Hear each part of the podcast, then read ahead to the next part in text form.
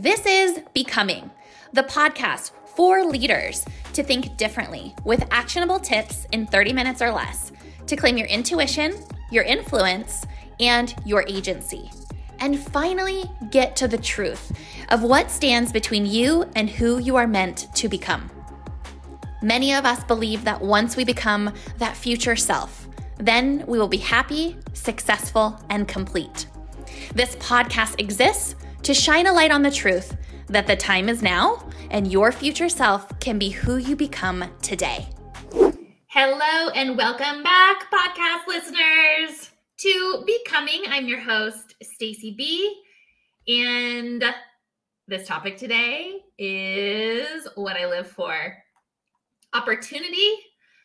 Today, we're going to dive into my five favorite ways to create opportunity. And I'm going to share with you today my tried and true methodology, why I'm called the opportunity maker, the mover and shaker. And my hope is that you're able to take away at least one thing to implement in your life and business so that you can start looking for opportunities and seeing the truth that you are in charge of creating opportunities and that opportunities are everywhere. And it's our birthright to create them. So I have a lot of favorite ways to create opportunity. I am very creative. I love to be resourceful and come up with unique solutions to complex problems. That's just how my brain works. And I just live for a complex problem that I can, you know, move through and find the solution to. But today I want to walk you through what my favorite ways are to create opportunity and to really stay in the zone of opportunity to create it, of course, but also what I do as I'm moving through an opportunity that has some hiccups, right? They all do. And what I do to stay on track um, and shift myself back to um, center as I'm moving through the opportunity, as I am mid opportunity. Even just the word opportunity, it just rolls off my tongue. I am here for it. I love it. And so let's dive in. So, when I am thinking about opportunities, creating opportunities, what I mean by that is if it's in the business, if it's new clients, if it's looking at what exponential leaps and gains you can make in your business or in your leadership, the first focus point that I want to direct you to is that our focus matters. We talk about that a lot on this podcast. And just having the focus that everything is an opportunity is such a game changer. And I remember when I adopted that in my own life and business, excuse me, is looking for the opportunities instead of the problems was such a shift. And so that's the first thing is as we dive into this fun topic today is start choosing to look at life as a constant opportunity. And my friends, that alone is going to shift your experience so much because even when we face problems, even when things don't go how we want them to, there is always, always an opportunity if you're willing to see it. And so when I am looking to create opportunity, the first thing that I do is a simple task, but it is to choose what it is that I want. Now, this is a simple statement on its own, but it's fascinating, especially as a visionary, how much I find myself choosing what I want, but there's this opportunity for more clarity to really distill down what it is that I want and ask myself questions like, why do I want that?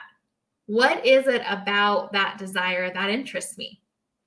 Am I willing to do what it takes to claim that opportunity? And so those types of questions really help me become more clear. But ultimately, choosing what it is that I want is the birthplace of opportunity. Because if the world is my oyster, or if I have access to all that the world has to offer.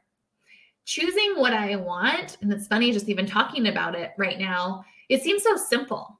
But I think a lot of times, and I've experienced this in my life too, is we think we're choosing what we want, but we're really not. We're choosing what we want half heartedly.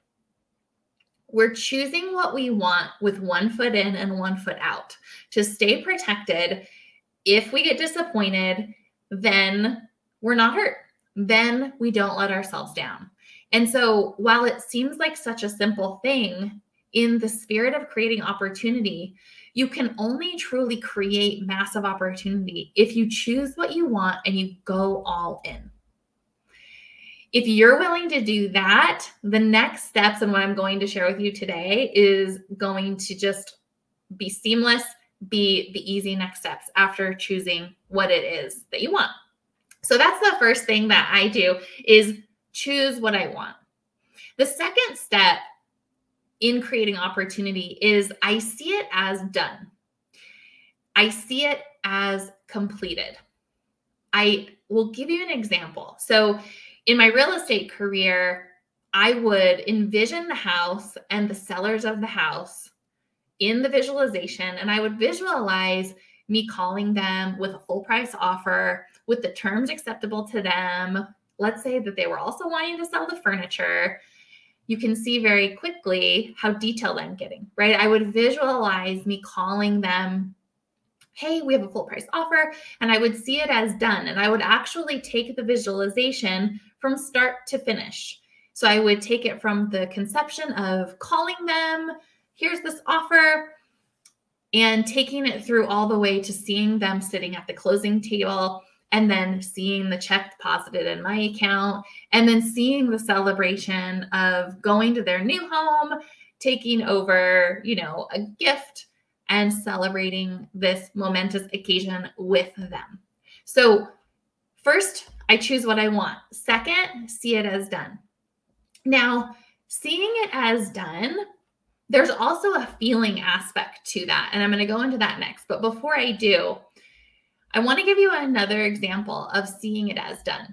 So, in the Truth Teachers, one thing that I'll often do is visualizing the impact that I have with current clients, whether it's in one of our retreats, whether it's in one of our one on one coaching sessions, or if it's in our corporate work that we do, is visualizing the impact, seeing the clients' faces light up when they have the aha and they're able to make that forward progress is all a part of the visualization. So seeing it as done is such a crucial part of creating the opportunity once you know what it is that you want. Now, the close friend or sister to visualization is to feel happy now. And I think that is one of my favorite things to do and something that I do without these other five steps um, in sequence is whenever I'm moving throughout the day or I'm moving towards an outcome, I will really ground myself in the feeling that achieving this outcome would give me prior to the event happening. And what that does is it centers me in the truth, which is if I choose to feel happy without the event happening, the event happens as a byproduct because I'm not attaching my feeling or emotion to that external event happening. I'm choosing to feel that now. I'm choosing to really understand and rest in the truth, which is that I am the creator of my reality. And if that's true, then I can choose whatever emotions I want to feel before some external situation happens. And so that is such a crucial piece to seeing it as then is also harnessing, cultivating the feelings that go along with that. A conscious and connected leader and executive team is truly the future of successful organizations. The Truth Teachers are proud to announce that we are now offering corporate packages to create more consciousness in the workplace. If you are looking to impact the C suite or your executive teams in a powerful way, we help CEOs and teams claim their power, take radical ownership, release patterns and programs that limit their capability to lead, and activate them as conscious and powerful leaders. So they not only can impact the organization, but that their conscious leadership can impact all of the clients that they serve. If you're interested in learning more, please click the link in the show notes. And we look forward to speaking with you further about creating conscious workplaces because those truly are the future of successful organizations. The fourth thing, and I would say that nah, this is my second favorite. All of these are my favorite, but really the next one is my favorite. Um, but this one is just resourcefulness. You know, I think that in the pursuit of creating opportunity, a lot of times I'll get asked the question, Stacy, how how did you make all that happen? I swear you can make anything happen. And it's may appear simple from the outside, right? It's like they don't see all of the work and everything that happened and had to happen behind the scenes. But one of the major ways that makes this secret sauce of creating opportunities all come together is my commitment to being resourceful. I am so committed to making the way. I believe that there is always a way. That is my internal compass. That is what I rest easy in is that belief. And so that belief guides the opportunities that come my way that I pursue because I'm able to look at opportunities not for what they look like at the surface, but knowing my ability to be resourceful combined with the opportunity at hand allows me to see the opportunity for what it is, but also take action in resourcefulness, knowing I can make anything happen. Living my life in that energy makes it so when opportunities cross my desk, I go into being resourceful, not how I'm going to make this happen, but really what's the way. So, not getting so much stuck in how am I going to bring this together? How is this all going to work? But what are my resources? And if I don't have those resources, how can I create them? And so, being resourceful, I think, is something that a lot of us, you know, may hear or see and say, oh, yeah, I'm resourceful. But is there a next level for you? If you really harness resourcefulness in a new way and started to live your life in the way of no matter what comes my way, I'm going to make this happen. I can make anything happen. How would you greet opportunities differently? Would you greet them with more optimism? Would you greet them with more energy? Would you greet them with more solutions?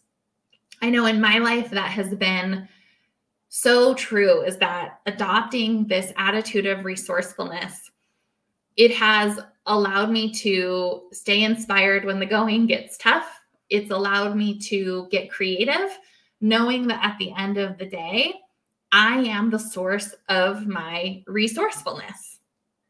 All of what i need is available to me and living in that spirit, it just is such a game changer of how I show up to life and how I approach opportunities. And I think the more you harness that, I believe you'll have that same experience. And the fifth piece is consistently asking myself better questions. And so I'm going to share a story of something that had happened back in 2019, 2020. So I was in the process of building an 11 home subdivision. So I had bought the dirt, I had financed the build, I had um, contracted with an amazing general contractor to build these beautiful homes. And um, we had processed, it was, a, it was around Thanksgiving. And we had, I had submitted the draws for um, all of the subcontractors to be paid for the work up to that point. And there was an issue with how the lender had structured the budget. What that meant for us is we were 150 grand, 157,000 and some change. I'll spare you those details. We were short $157,000.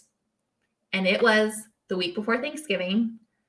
I had all these subcontractors to pay and no way that I could see how I was going to come up with $157,000. Now, mind you, we were maintaining huge interest payments. The homes were not selling. It's COVID. Like it was a crazy moment in time. So I, of course, lost lost my mind at first, right? Went into stress and then chose to ask myself a better question. So I asked myself, what resources, so going back to resourcefulness, what resources do I have or people that I know that may know how to solve this? They may have extra cash lying around. We could do a short term loan, um, maybe interested in investing in the project, right? I just allowed myself to brainstorm with myself on really this opportunity because it's very easy. It was very easy for me to see that as a problem when it happened. But as soon as I shifted it and I shifted my perspective into opportunity, things got really interesting. So as I was making this brain dump, and whenever I am, you know, just brain dumping and, and being creative or trying to come up with resources, I have a little deal with myself where I make myself write out at least 10 resources or 10 answers to the question so that I am just letting my brain get into a creative space. Because a lot of times when we get stressed out, our creative center shuts down and we're not able to be resourceful because we are plagued with stress. And so that's been really helpful for me is that rule of 10. Make the list beyond 10 and then I know that I'm really starting to get into the juiciness of creating a solution to whatever I'm up against. So I'm making this list, and some family members were on this list. And I had reached out to um, a couple of family members, and one of the family members just happened to want to pursue a real estate investment. And so they ended up buying one of the houses, which I kid you not, ended up netting, it was a thousand dollars more than I needed to not only pay the subcontractors, but I got a sale as well. What did that mean? I got comps so that I could sell more houses using the comps that I needed. I got a sale, which paid down my overall construction loan. And I paid those amazing subcontractors prior to the holiday so that they could go enjoy with their family. So you can see very quickly how I could not have predicted that type of opportunity to come from that brain dump. I was just looking for $157,000. But if I only look for 157,000 versus how can I look at this as an opportunity and really tap into my creativity to solve this? I ended up solving three problems that ended up coming from so one problem that arose ended up solving three problems, right? I got the house sale, I got comps for the neighborhood. At that point, we hadn't had closings, and so we needed to prove the concept. I got the house sale, I got the money to pay the subcontractors, and I paid down the construction loan. And so that's just a perfect example of how when we start to look at this opportunity of creating opportunities, it can take us on a journey that is way beyond what we could imagine. And I think that is the magic of being an opportunity maker is that it's ever expansive. It is so beyond what you could plan for. And so the more that we start living life in this spirit of where's the opportunity here? How can I look at this problem that I am currently faced with and find the opportunity? And I'll leave you with this. The way that I live my life is by a series of questions. What if it works? What if I'm right? The upside is huge. I bet on myself. I know that I can create opportunities from opportunities. And that upside is huge. And I know that that's true for you. I choose to live in the upside versus being fearful of the downside. And I want to invite you to do the same.